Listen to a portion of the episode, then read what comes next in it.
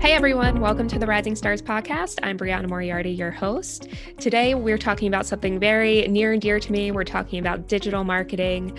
Um, my background and passion is in marketing, so I'm super excited to dive into it today and talk about, um, you know, the digital marketing that VARs and ISVs should and should not be doing, especially with the whole world kind of turning virtual and digital over the past year. Um, it's very important topic. So I would like to welcome James James Korte. He is from Blue Star, and he's going to be joining us today to talk about all of the do's and don'ts of digital marketing for VARs and ISVs. So, hey, James, thanks for joining us. Absolutely. I'm excited to be one of your first guests. Absolutely. So, can you get us started by telling us about your background at Blue Star and kind of what got you into marketing and how that kind of road has um, paved out for you? Sure. So, if you've heard me or spoken with me at all about marketing, I like to talk about design a lot because mm-hmm. that's my educational background. Um, so I went to Ohio University, commonly mistaken with Ohio State University. So I'm a Bobcat and not a Buckeye. Um, okay. Um, so down in beautiful Athens, and I studied interactive multimedia, which is very much in line with kind of my personality and, and, and my day-to-day work these days, which is, you know, it was one part um, general design. It was one part web design, uh, video editing, animation, a little bit of everything, mm-hmm. which again is, is very much in line with, with what I do now. So um, my first ever job actually when I was before I was even done, and I'll make this quick. I know you're like, oh God, how long is he gonna go? no, I no, you're for, great. I like starting at the beginning because it, it, was kind of an interesting company I worked for, which was in Toledo, Ohio. Mm-hmm. And to keep the story short, it ended up becoming Silly Bandz, which some people listening are going to be like, wait a minute, Silly Bandz? They were like the little um, animal shaped uh, rubber bands that kids wore on their wrists. Right. So, I know exactly what you're talking about. I worked for this guy, a little tiny company. He did like live events and like all kinds of random stuff. And he ended up stumbling upon this product and, and bringing it to the US market. Um, mm-hmm. So I started doing kind of uh, search marketing and, and, website design and a little bit of everything there. Mm-hmm. Um, only for about a year and a half. And then I worked for the Columbus Blue Jackets of the NHL for four or five years in a couple different capacities. Uh, one was in event production, and then one was in the front office, like in a design capacity, where we were doing the signage in the arenas and the newspaper ads, and again, a, a variety of things. Um, the next stop was at a market research or market, yeah, market research firm again a small company but it started to introduce me to the idea of insights so mm-hmm. advertising and marketing being based on research and um, you know knowledge of, of what the customers are saying what they're needing et cetera and actually gosh that would have been back in like 2008 or 9 okay and i was shooting and editing a podcast like an audio and video podcast way back then which i remember even the word podcast was really new to me yeah so it was before cool. it was even a thing yeah at, at, least as far as i remember i mean it was years later before i started getting into consuming them anyhow mm-hmm. um, and then when my wife and i were expecting our first child we decided to so we were in columbus ohio at the time we decided to move to cincinnati where she's from where she grew up and that's mm-hmm. when i mm-hmm. started with blue star uh, as part of the marketing communications team and you know, I think I had initially applied for a web design job, and what they quickly explained to me was, yeah, we could use some help on the web, but we could use some help in email marketing and you know in general design. So it was right. a perfect fit for kind of my uh, variety uh, of skills and, and, and, interests, I guess. Took a short stint uh, back in 2013, I think, with an ad agency in Cincy, working on some some really cool brands. So it was um, it was at an agency called Possible, and we worked on some Procter and Gamble stuff. So if you are aware of or remember when Dollar Shave Club was a really big deal, mm-hmm. they've since been acquired, I think, by Unilever, but they were just like eating Gillette's lunch unfortunately, I was working on the Gillette agency team at, at my ah. company. Um, so I spent some time in the throes of that working on the Gillette Shave Club. And then I worked a little bit on the Downy team before coming back to Blue Star. And so now at Blue Star, I know you know this, but for anyone listening who might not be aware, I lead a program called Appware Solutions. And it's pretty unique in the channel. Uh, you know, we're a distributor for those of you that don't know Blue Star. Um, but what we do, what my team does, is we help our partners. And that might be a value added reseller company, it might be a software company, or kind of that combination hybrid company. We help them to market to their end customers. So we sort of work as like a mini agency on their behalf, but an agency who understands, you know, the, the solutions that they deal with and, and who their customers are. Um, so yeah, if, if there's anything else I can go into, let me know. But that was pretty thorough, I figure. Yeah, absolutely. It sounds like you've kind of been all over the place. So I mean, what kind of made you stick with Blue Star in, in the point of sale industry? That's that's my first question. And Appware, is that you know your baby? Did you kind of create this idea of blue star acting as a mini marketing agency for your customers? So i'll start with the second question first since i can't take credit. Appware solutions is definitely mark fraker's baby. Okay. Um, and i always uh, make the silly joke that it's my child. It was his baby but it's my child. So it's taken a few different forms you know when we first launched it it was all about bundled solutions which we hear about in our in our industry and in our channel. Mm-hmm. Um, so software plus hardware, and we had a website where they all kind of lived in categories. That site still exists. If you were to go to appwaresolutions.com, you would still see that. Mm-hmm. Um, but what it what we where we really focus now is in the content marketing piece. So and all of this occurs behind the scenes, meaning it's nothing you would find by going to appwaresolutions.com. It's only advertising and marketing you would encounter if you were part of our target audience. So if you were part of the LinkedIn segment that we were targeting, mm-hmm. or if you happen to be an opted in subscriber to um, you know digital signage today or firehouse.com or any of the various very you know niche specific media outlets that we work with. Right. And the first part of your question oh why why this industry? Mm-hmm. uh, you know it's a funny i love that you asked that because every time a new team member starts at blue star i give them the pitch about our industry. Mm-hmm. and i say you know especially when you're brand new to it it takes some time to really understand who are the players what do as a distributor what do we mean to our vendor partners um, what do they what do our vendor partners rely on us for? Who are vars? You know there's so many interchangeable terms. And i guess i just feel like it's a fit for me from an interest standpoint. Meaning i sometimes say i feel like i could find myself i would be interested in marketing anything but in terms of the role that i take i want to be able to do lots of different things. If they said hey james you know we've got this job for you doing content marketing and that's all you're going to ever touch I might do it, but it's going to burn me out after a few years. And yeah. not even just the burnout. I can, you know, work through that. I want to continue to evolve as a marketing person and try out, you know, event marketing, product, mar- whatever. I, I want to make sure I'm, I'm well rounded. So I love our industry. And I guess I feel like to round out the point and, and close it down here, once you've been in the industry for a couple of years, two, three years, and you really start to understand things, you become really valuable to the industry. Mm-hmm. And I just, I just enjoy it. I enjoy it because there's a variety of things to do. Um, the people are great, and you know I've got a bunch of awesome relationships with you know folks like like you all over at Star Micronics, and mm-hmm. it's just a really good fit for me. We get to travel a little bit, which is cool. Yeah, I have to agree. I get that question all the time. Like you know, being kind of so young in the industry, people ask me what why I got into it and why I stick with it, and I I agree. I think it becomes more of a community of sorts um, once you've been there for a while. So I really mm-hmm. enjoy it too, and um, that actually kind of segues me into my next question for you, which I know you and I have sat on many panels together and talked about this quite a bit. But in your perspective, how has marketing changed over the past few years and, you know, from where you started to what it is now? Sure. Yeah. This this is a this is kind of a tricky one. So I feel like over the years, and then most recently over the last 14 months, Right. It's increased in volume. More mm-hmm. people, you know, companies who were spending a decent chunk of their money, um, you know, in doing traditional advertising. They were in the yellow pages. They were doing newspaper or magazine ads. Obviously, people are still doing trade shows, and I think that's still an awesome channel. They're putting more and their more and more of their budgets into things like Facebook ads, you know, Instagram, Google search, you know, AdWords, LinkedIn, and things like that. And it's become more sophisticated as well, right? So I guess what that means to me, and again, through the pandemic, it's like gone through the roof.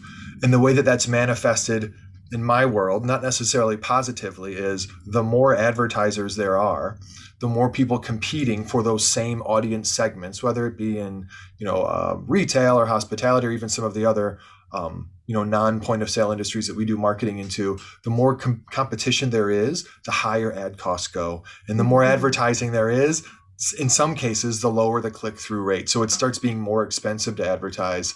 Uh, and so when I was thinking about this question, I kind of said, you know, my takeaway from all of that, I don't want people to be like, oh, cool, James. So what are you telling me? you know, we're better off saving our money. Right. I think it's more important than ever to be different And I think it was something you and I, maybe on something unrelated, just on some normal business stuff we were talking about. We were talking about a product launch you guys have coming up.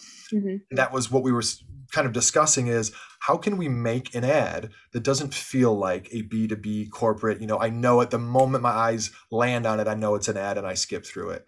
I think that's one of the things people should be asking themselves. And, you know, I'm not someone that spends uh, my time on Snapchat or TikTok nothing against the people that do. I spend plenty of time on Twitter and on Instagram. It's just mm-hmm. those are my poisons. But I think that a more human approach, a less perfect approach, um, something that feels a bit more human again is the way to go when it comes to standing out and what and that that's whether you're creating video content or graphic you know you've got to go out of your way to um, to break through that noise and it's going to have the benefit if you're successful in doing that and that's the beautiful thing about digital marketing is you get uh, there's a quick feedback loop. You can go yeah. on to let's say LinkedIn or feedback or Facebook and put two or three ads, A, B, C, test them against each other, and within a number of days you start to see the trends. Which one's mm-hmm. performing better? Which ones are tanking? And you can know pretty quickly there, um, you know, what to double down on and what to maybe pull back on. And it is going to have the direct result of if people are engaging with my ad at a higher rate. This is going to sound. I don't know if people know this. This might sound strange. Facebook wants me to have good ads Mm-hmm. LinkedIn wants to show people good ads. They don't want these to be terrible ads that everyone ignores either. And they reward good advertising. So when I have a, a high performing ad out there, my CPM or cost to reach a thousand people to get a thousand impressions is going to go down because LinkedIn and Facebook are going, oh, look, people are actually engaging with this ad. They're appreciating it. They give it a little bit, uh, they look better upon it, I guess. And so it saves you money. Um, and I guess the last thing I'll say here is, the question I would be asking is, well, how you know how do you stand out? And I talked kind of in generality about being less formal, you know, in terms of the the creative you're putting out there. But I think thinking about the formats, do mix in some video. You don't think that you have to have professional equipment. Like, you know, a couple weeks ago, we shot a, a, like a mini video press release for our European team. We had some big news coming out. Mm-hmm. It was like, guys, it, not only could we shoot this and edit it, you know, shoot it on the iPhone and I can do a quick edit. It's the best way to do it uh, because it's going to look, you know, the way it should look. So formats, you know, whether it's uh, videos you're creating, infographics, ebooks, and then another thing that's really just been bouncing around in my head a lot lately is I've been listening to people talk and thinking about some of my own experiences where where I've seen success in some of the marketing we've done. Mm-hmm. Telling the stories of your customers. Yes, I see absolutely. that a lot of high performing marketing organizations and companies instead of i mean there's a time and a place for talking features and benefits because they're important it's not that they're not important mm-hmm. but i think it's a better path to go down to help people see themselves in the shoes of one of your existing customers when you can tell their stories. Hey we were doing this. We implemented this solution. Now these are our results. And people can see themselves in that. So yeah I agree. I really like, you know, what you're saying about kind of humanizing the brand and taking that approach because obviously that's a big trend. I mean, if you just look at influencer marketing, and that's a little tough to replicate in B2B, but so many big brands are saying instead of putting all of our dollars into these professional developed advertisements, we're just going to pay real people to promote our products. So yeah. it's definitely a big change um, that maybe B2B will eventually adopt. We'll see. Um, I'm, I'm, I'm glad you said that because I don't think I would have thought to bring it up, but it did cross my mind earlier today when I was thinking about our conversation. Yeah. I've been hearing a lot of, I listen to a lot of SaaS marketers, people who are, you know, and they're a lot of them, the good ones, are on the cutting edge of marketing, which is why I pay attention to them. I pay attention to the emails that I get from them, and I, I listen to the, you know, the high level people there and they talk a lot about influencer. And I was thinking that, like, from my perspective, if Blue Star to, were to engage an influencer, who would I be looking to influence? Well, customers, right? right? VAR customers. Well, who are influencers to VAR, and what would that look like? I haven't figured out yet, but I think I think I would be interested in trying it out if if we could, if we could find that right person who does have people's you know attention and and it could be something natural. You know, maybe it is a product or a service that they use. So I love Absolutely. that. Absolutely, I definitely think it could be done. It's just you know how to approach it. I was just going to plant the seed that um, this is the unfortunate reality, and I'll, and I'll go into it a little bit deeper later. But a lot of effective marketing doesn't scale easily. Mm-hmm. And that stinks. I know people want to hear, like, they're listening to this podcast, hoping that we're going to go, hey, what always works for us is when we write the headline this way, we send at 8 a.m., and people always open and convert when you do that. And it's like, no, unfortunately, a lot of the effective stuff is the stuff that takes humans and, and, and people to, to, you know, really make connections. Right. Right. So I guess kind of going back to what you were saying before, you have to stand out, you have to, um, you know, switch up your marketing and things like that. What would you say today is the number one mistake that you see VARs and ISVs making when it comes to the digital marketing? I'm going to take a breath here because I don't want to be harsh. I have to strike the right tone on this. I don't, a lot of the partners that I work with, um, even those that have really interesting solutions, they're not investing in marketing in a serious manner. Mm-hmm. And I, I, thought about this right before well, we connected, which I just want, I just wonder. I've never, never asked the question directly, and I'm going to start asking this question to our partners, to our VARs, to our ISV companies, to say, what's your view on marketing? What is, how big is your team? How many people? You know, what levels are they at? Because my feeling, it's just my gut. So the reason I say that is because I like to deal with data versus just what I think is true about the world. But it feels to me like there are a lot of CEOs and salespeople in the world that think marketing people, marketing functions are like sales, but they don't care about revenue so they don't invest in them properly. Mm-hmm. Um, my advice to to VARs and ISVs out there is that you should have you should think about hiring for marketing in the same way that you do sales or operations or, or finance. You should have executive level marketing. First, I mean, if I had four people, if we were starting a company tomorrow, obviously we're both marketing people, but let's say that we weren't, and we hired two more people, one of those people would be a CMO. Right. And one of you know our first probably eight hires another one would be a senior level executor someone who like me and you has worked a few different jobs done a few different things and can go and do the work. Um, so that's i think that's the mistake that i see them making is and, and i'm i guess i'm curious about the why but i'm just seeing the end result which is people aren't staffing marketing properly. And then they're asking questions like well you know what what could we be doing? What should we be doing? Should we be using Fiverr for freelancers? And it's like there is a time and a place for that kind of supplemental help. Right. But if you don't have those two critical people at the very least, then honestly, you're not going to win when it comes to marketing. And in 2021, that's bad news for you because, like we just said, there aren't a lot of other options in terms of getting in front of the right people. So I'll, I'll add this when thinking about bringing on, especially a high level marketing person. Um, they need to be someone who is thinking about not just hey what would be you know cool interesting what show should we go to but they should be asking questions to mm-hmm. sales leadership to leadership leadership. What are our main business goals if you're brand new to a company what are we trying to achieve? How can marketing support that? And then mm-hmm. when they say okay james you know brianna what are you going to go do from a marketing standpoint I'm going to build my plan in a way where those are the things I'm trying to achieve. If pipeline is the sales goal or, or close deals, then I'm trying to drive leads that turn into pipeline. That, you know what I mean? So I think that's not, you know, there are different kinds of marketers. There are brand marketers, product marketers, demand gen marketers. And if you're a mm-hmm. smaller company, you might need someone that has a little bit, you might need that halfway unicorn that can do a little bit of everything. Yeah. Um, but invest in them. They're not going to be inexpensive. They're probably not going to be two years out of college. Again, those people, those junior level people have a huge value mm-hmm. once you have, you know, your executive level, your senior level taken care of, the people who are going to set the strategy. You know, the idea that you can just step in without that person and start, you know, doing little piecemeals here and there to, to get real results, I don't I don't think is realistic. So yeah, um, yeah what sure. else? Number number two. So that's number one is investing marketing, investing in marketing and the people in a serious manner in the in the same way that you would, like I said, sales, operations, finance.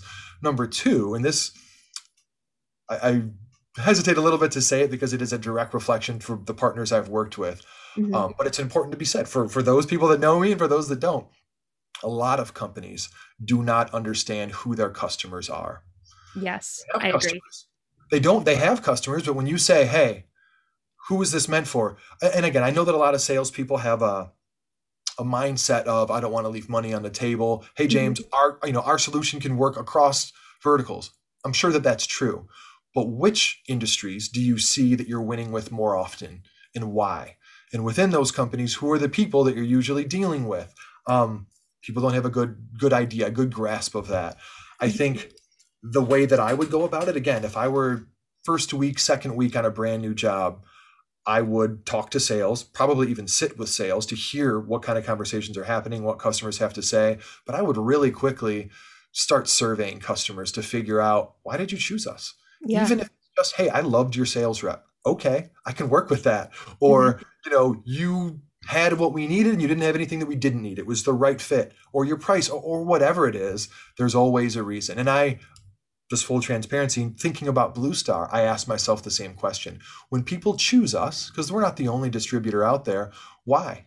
And yeah. I think quite honestly, it's something that we still need to to learn more about because there's a reason. No matter what, if it's availability, that's still a reason. So we should be the best at you know communicating that.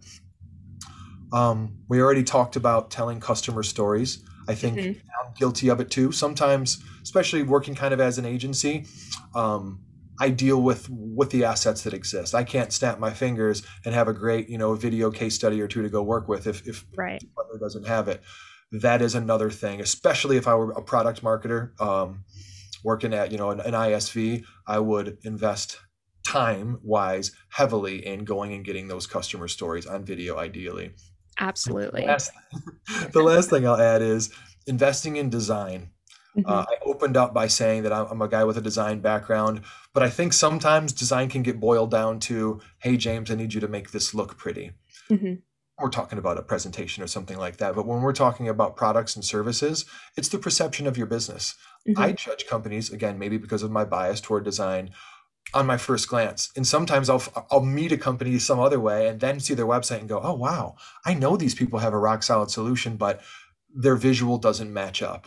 Right. And, you know, not only is that your, you know, outward facing stuff, websites, marketing materials, but your product itself. If again, if you're a software company or if you're mm-hmm. a, a hardware company that works with software, the interface, the onboarding experience can be designed the, the way that that feels um, even the support experience on, on, your website or through social or whatever um, investing in marketing and design and understanding your customers to sum it all up those are my three big ones yeah, for sure. Well, I definitely want to dive into this um, deeper, but first, let's just take a really quick break to talk about the Star Empower program. So, at Star Micronics, we believe that we can only be successful when our partners are successful. That's why we created the Star Empower program. The Empower program is designed to offer our partners the best pricing and support with no sales commitment, and it's built to support loyal partners and help grow their business. The Empower program is open to all Star resellers, offering benefits including product discounts, sales and marketing support, deal registration, and much more. Register today at starmicronics.com slash partner portal or visit the link in the episode description for more details.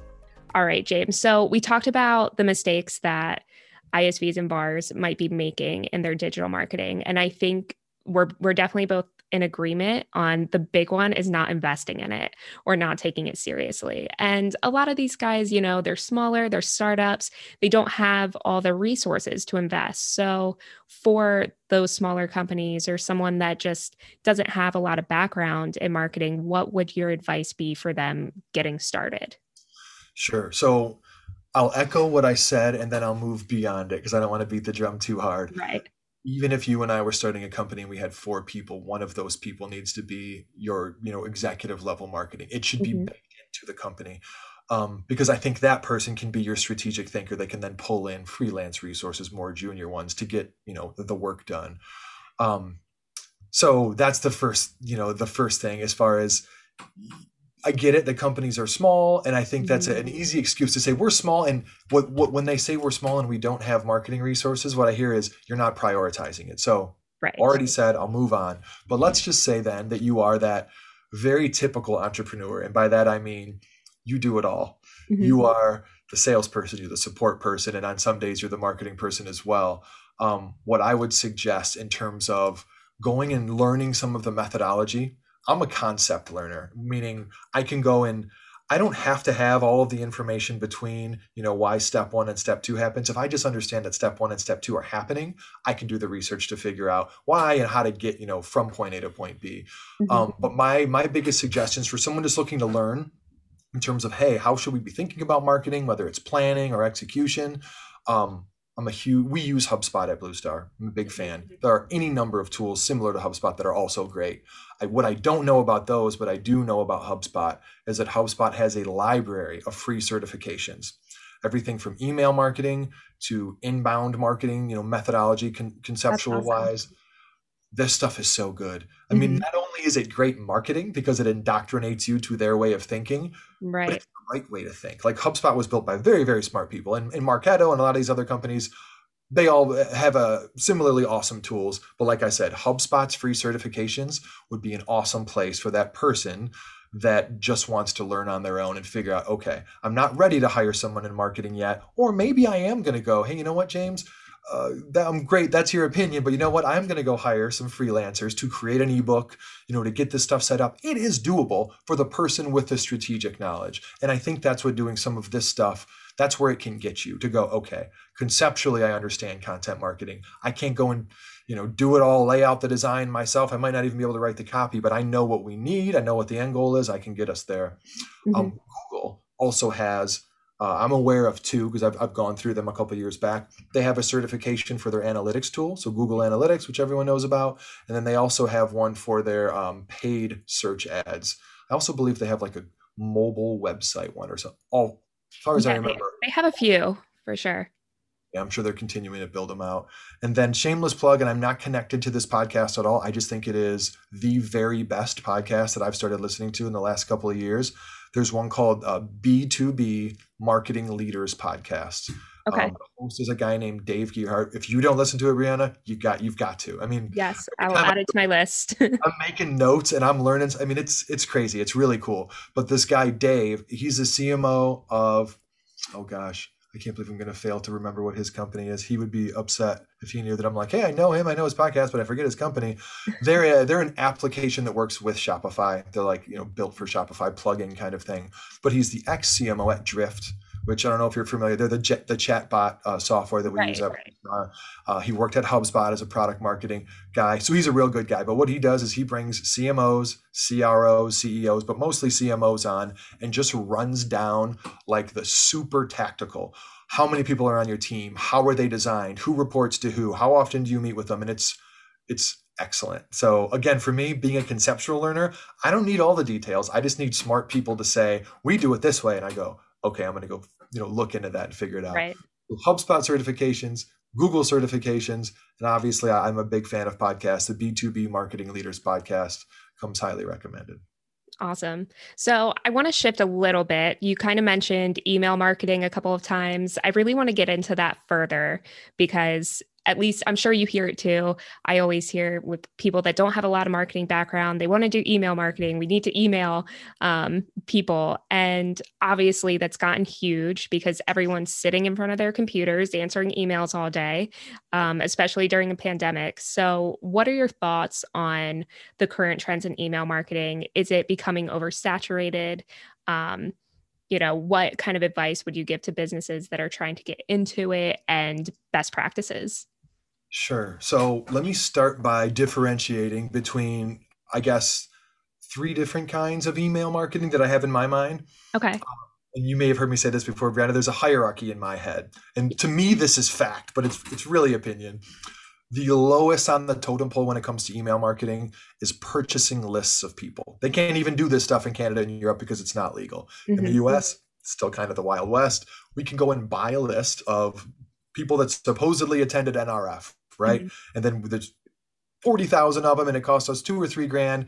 We load them up into HubSpot or MailChimp or whatever we use and we start cold emailing them. So to me, that's a distinct type of email marketing. Mm-hmm. Um, number two would be a list that you are building, meaning you've gotten people to sign up to hear from you. That's the one I want to go deep on in a second. Yeah. And in my mind, that's number one. So out of the three, building your own list, people who have you know giving you permission is number one. Buying lists of cold people is number three. And number two and this i do quite a bit of this mm-hmm. um, just because of the nature meaning i'm not marketing blue star. That's not my day-to-day at blue star. I am marketing our partners. So i'm not building lists for them. I'm doing you know campaigns that run for for two or three or four months quick hits.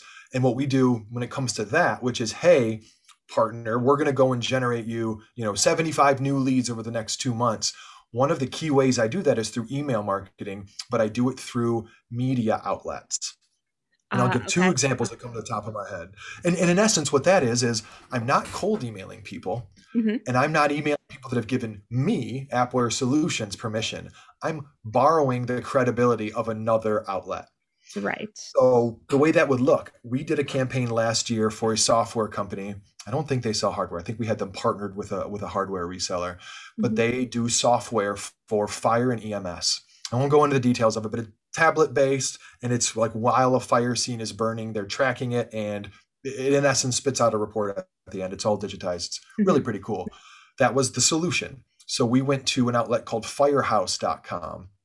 I've worked with them a, a few times now, but a few years back, I never worked with them. We just did our research, went and found out, hey, if we want to reach fire chiefs, where do fire chiefs go on the internet?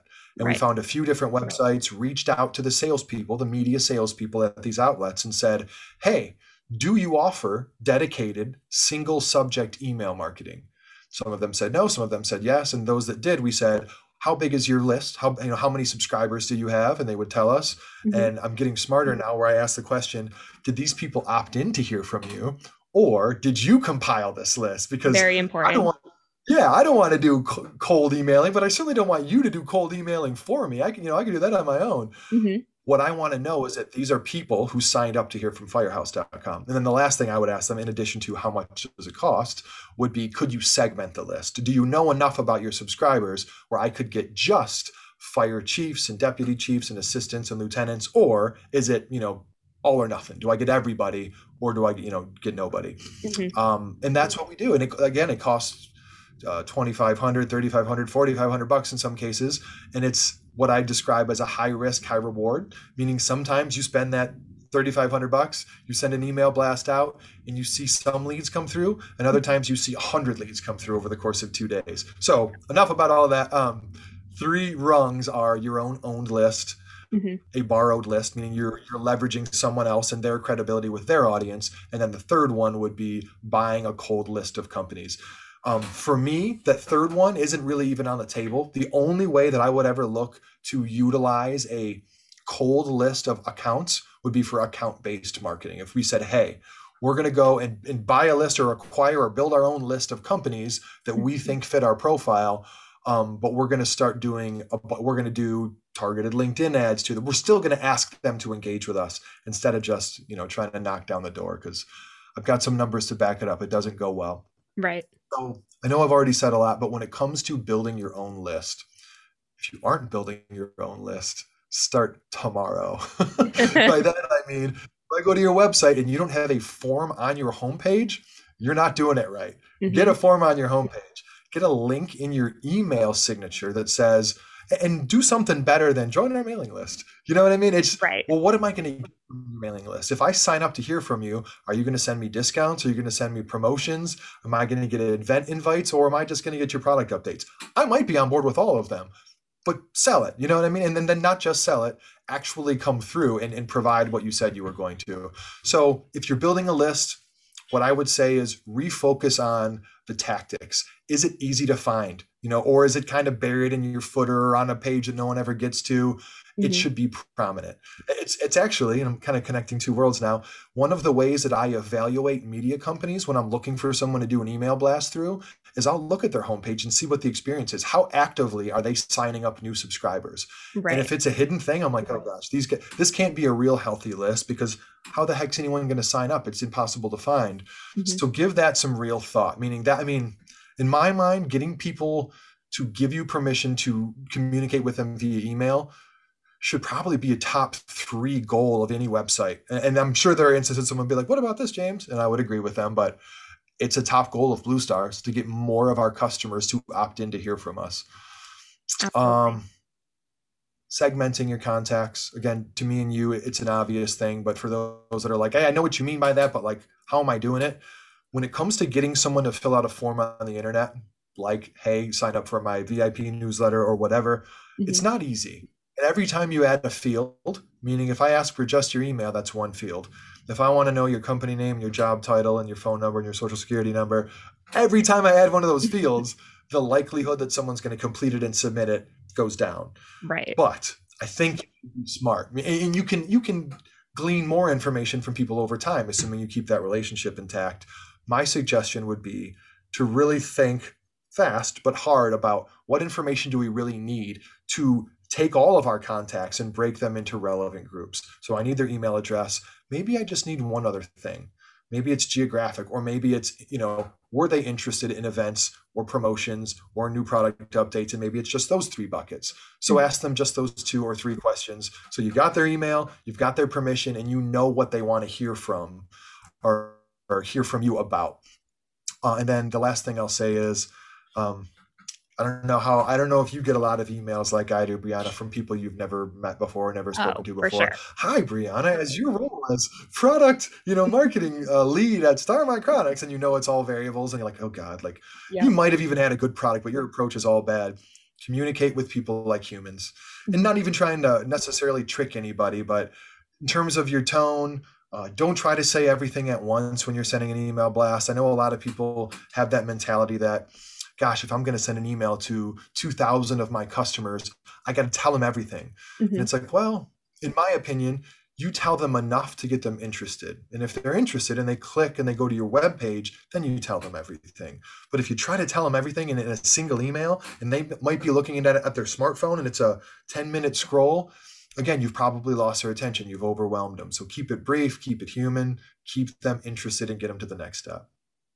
Awesome. Yeah, I would say that's great advice. And then, you know, like you mentioned, once you get them hooked, then that's maybe where a drip campaign comes in, but that's for another episode.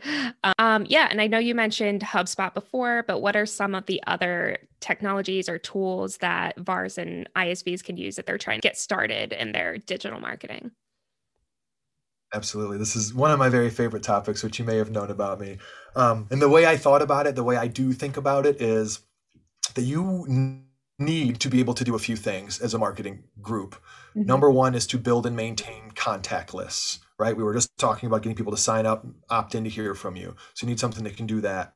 You need the ability to build landing pages. So pages that might not be permanent fixtures on your website, but those you might just need for a quarter or half of a year or whatever. And mm-hmm. you want to be able to do that without a developer. If you've got a developer, great, but it would be better that you've got that kind of where where's all the hats marketing person that can jump in, get the assets they need from designers and build themselves. You need to be able to capture information. So you need forms. Yep. Simple enough, but nonetheless, yep. you need a tool to do that. You need to be able to send emails. So you got to communicate with people. They do sign up to hear from you. Now they expect something. And then you need to be able to measure all that stuff, mm-hmm. right? Um, how many visits are we getting on the web page? How many people are filling out the form? How many people are opening our emails and clicking on them and all that good stuff? So my tech stack at Blue Star, and we've got, you know, we have the money to go out and buy some pretty premium tools, but I always think about what if I didn't? So there are options for both. I use HubSpot for email, contact list management. So I've got all my different, you know, lead lists or whatnot. I also use it for lead capture, so to build my forms, and for any automation. So again, if someone fills out a form and they're doing it to get an ebook, I can automate within HubSpot. Hey, anytime this form gets filled out, send this email that delivers, you know, the ebook, and it'll come from Brianna or whatnot. All that mm-hmm. can be automated. What I know is that on the free level, totally free level, you can do email through HubSpot, you can do contact list management, and I believe you can create forms. There might be some restrictions on the kind of forms, but I'm almost sure you can create forms. Automation is not included. So okay. if you were trying to go, you know, free or very inexpensive, you if automation was completely important, you need to find something else. And I believe that Mailchimp, which is in many ways totally overlaps HubSpot, um, mm-hmm. also, excuse me, offers automation. I think on the free level. So maybe you'd kind of use both of those. But if you could afford it at the lower level, whatever the lowest level is for HubSpot, it's almost a well not almost it is a do it all tool in terms of email marketing list and contact management automation and, and then lead form capture um, and then moving on from there i use unbounce as a tool in addition to okay. hubspot to build landing pages mm-hmm. uh, it's really slick it's i mean I, I can code a little tiny bit like html css but you don't need to at all with Unbounce. It is a literal drag and drop landing page builder. It's really great. Um, but if I didn't have, and it's not inexpensive, if I didn't have that, I would probably use WordPress to do that kind of thing uh, to build those landing pages. I'm a big fan of Zapier. Zapier, I'm not exactly sure how to pronounce it. It is the tool that can connect things that don't connect already. So, Okay. for instance, when we generate leads in LinkedIn, the way it generally works in LinkedIn is someone fills out your LinkedIn lead gen form within LinkedIn and it just sits there. Unless you have something looking and going, oh, look, we got a new lead in that form, send it to HubSpot or send it to MailChimp or whatnot. Zapier can do things like that. And he can even do multi step. You know, when someone sends an email that has um, Star Micronics in the subject line, create a Google folder with the same you know title, and then send another email. It can do multi-step automations. There is a free version of Zapier, and I believe the limit there is twofold, which is you can only have a certain number of zaps, which an individual zap is an automation, Mhm. and then there are certain tools like HubSpot that are considered premium tools, and on the free level, you're not allowed to connect. Um, but I would say there's no reason people shouldn't go in there and just even with their personal email sign up for zapier do something cool for yourself that every time you know someone tweets your name in it um, zapier grabs the tweet and puts it in a spreadsheet just to see automation working it is really cool then you'll start to think of cool stuff to do um, that actually relates to business Yeah. the other thing that we use is uh, ch- chatbot technology from a company called drift Mhm. there are inexpensive and plentiful chat um, tools out there. I mean, just search, you know, free website chat, and you'll find a bunch of cool ones. Drift just has some some really sophisticated stuff that it can do. Uh, I felt like there was one other thing that, as I was talking about HubSpot, oh yes, I remembered. I'm so glad I remembered. The coolest thing HubSpot can do, and the reason, even if you were using some other system for your email marketing, or like let's say you use Mailchimp because they can do automation for free or whatever, if you just if you sign up for HubSpot and take a single line of JavaScript, the, the HubSpot tracking code they call it, and put it on your website. So maybe, you know, Star, you would definitely need IT or somebody to go and do that for you. If you had a small business, you could do it yourself. You throw this HubSpot tracking code into the header of your website, and it's now on every page of your site. What it does, and I want to try to explain this in a way where it makes sense because it's it's the coolest thing. It's so worthwhile. Any contact who comes into HubSpot through a HubSpot form or clicks on any email you've ever sent them that comes out of HubSpot, they're now connected to HubSpot via cookies. Okay. Which, okay, whatever. All you need to know is that you have to make a connection between these people and HubSpot. And once that happens, if I were to go and click on your name, Brianna, right now, if I were to open HubSpot and click on your name, I assume you're in our database somewhere, I would see every page you've looked at on our website. oh, And wow, not just that, I would see any form that you've submitted, any email you've received, and whether you've opened it or clicked it. Um, we have ours connected to GoToWebinar, so I can even see if you've scheduled for webinars. And of course, I can use any and all of that to automate things on. So, just as an example, if you said any contact that's viewed my pricing page over five times, trigger this email to them with a 20% off offer, or trigger something with a you know free demo request, whatever the case would be that is the coolest thing that it does. A lot of people who are non-marketers, if they're listening right now, are like, "No, James, that's the creepiest thing that it does," which is also true. But you know, we're talking about marketing and data and all that good stuff. It doesn't get much better than, especially. I always think about it from a sales rep's perspective.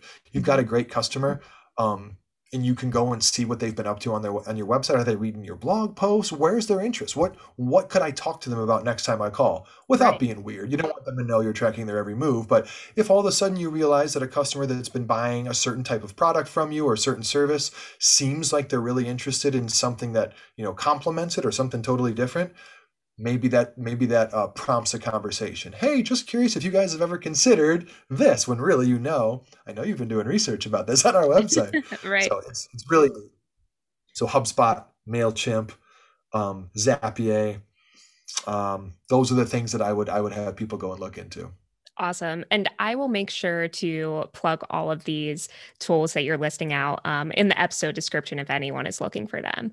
Um, yeah. yeah, I, I love what you said about the creepiness of what's I always say what's creepy to everyone else is really cool to marketers because we want all I'm not the only one that says that. I do too. All the time, Facebook friends will be like, "Oh my gosh, I was talking, and then all of a sudden I saw it on Instagram," and I'm like, "Yeah, that is weird. That happens to me too." I'm like, "But that's cool. It's cool to know my ads might be showing up to people because they were talking about it in their living room." Like, again, that I know that's like really on the line of being an intrusion of privacy, but for sure. yes. Anyway, All on the same page. Well, I just want to wrap things up by asking, you know, what are some of, I guess, the new trends that you're seeing um, in digital marketing, especially with the crazy shift to digital and virtual in the last year or so? And what do you think is going to outlast the pandemic in terms of these marketing trends and what might go away?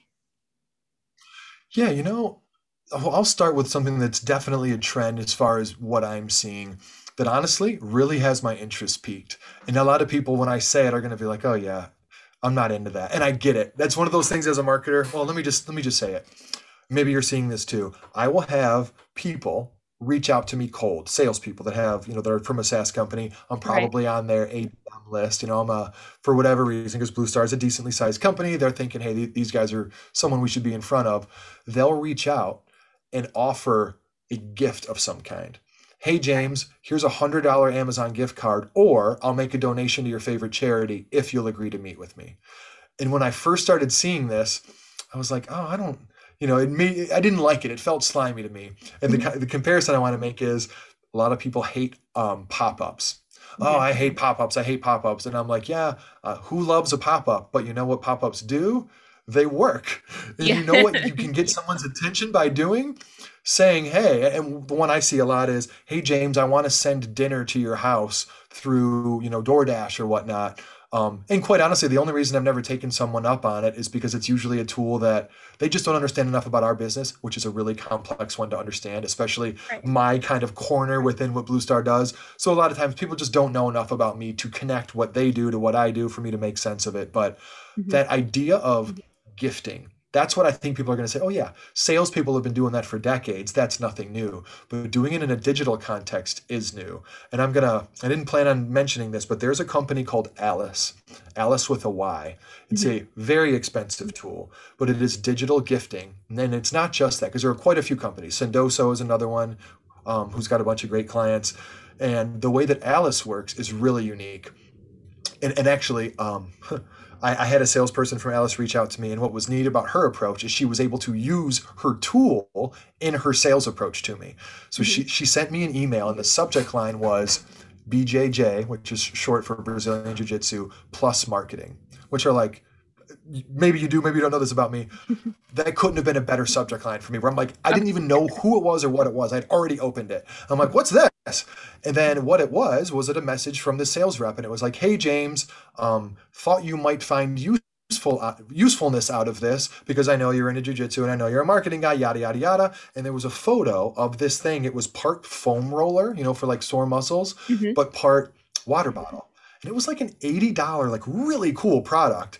And in essence, what I found out was she was offering me this gift in exchange for me signing up to hear about Alyce. And she oh, was wow. using Alyce to get me to sign up. So that was the tool. It was you and here was the thing. So this was the extra cool part. It used social data. So mm-hmm. she pulled information from my LinkedIn and from my Twitter because you know, I'm a old millennial and I have a lot of the stuff about my personal life on social. Mm-hmm. So they were she did that not not through not manually but through automation. Like the Alyce tool went out, she loaded me up or she loaded probably a list of prospects up and it went in churn and tried to find things about people and the system recommended the gift. But then the way that it works is similar to the other ones that are less sophisticated. I could go in, like, let's just say that I wasn't able to accept gifts. I could go in and say, no, you know, thank you, but instead send that $80 to whatever, um, mm-hmm. you know, any charity that I wanted. Or I could go in and exchange that gift for something else. But the whole path was before, you know, I could pick my gift. And then the next step would be find a time that works to, to meet. Then I do that. Then it sends me to enter your address and blah, blah, blah. So, you know, I know the skeptics out there are going to go, well, couldn't I just do that and then not show up? Yes, yes, you could do that. You'd be kind of a jerk, but you can totally do that.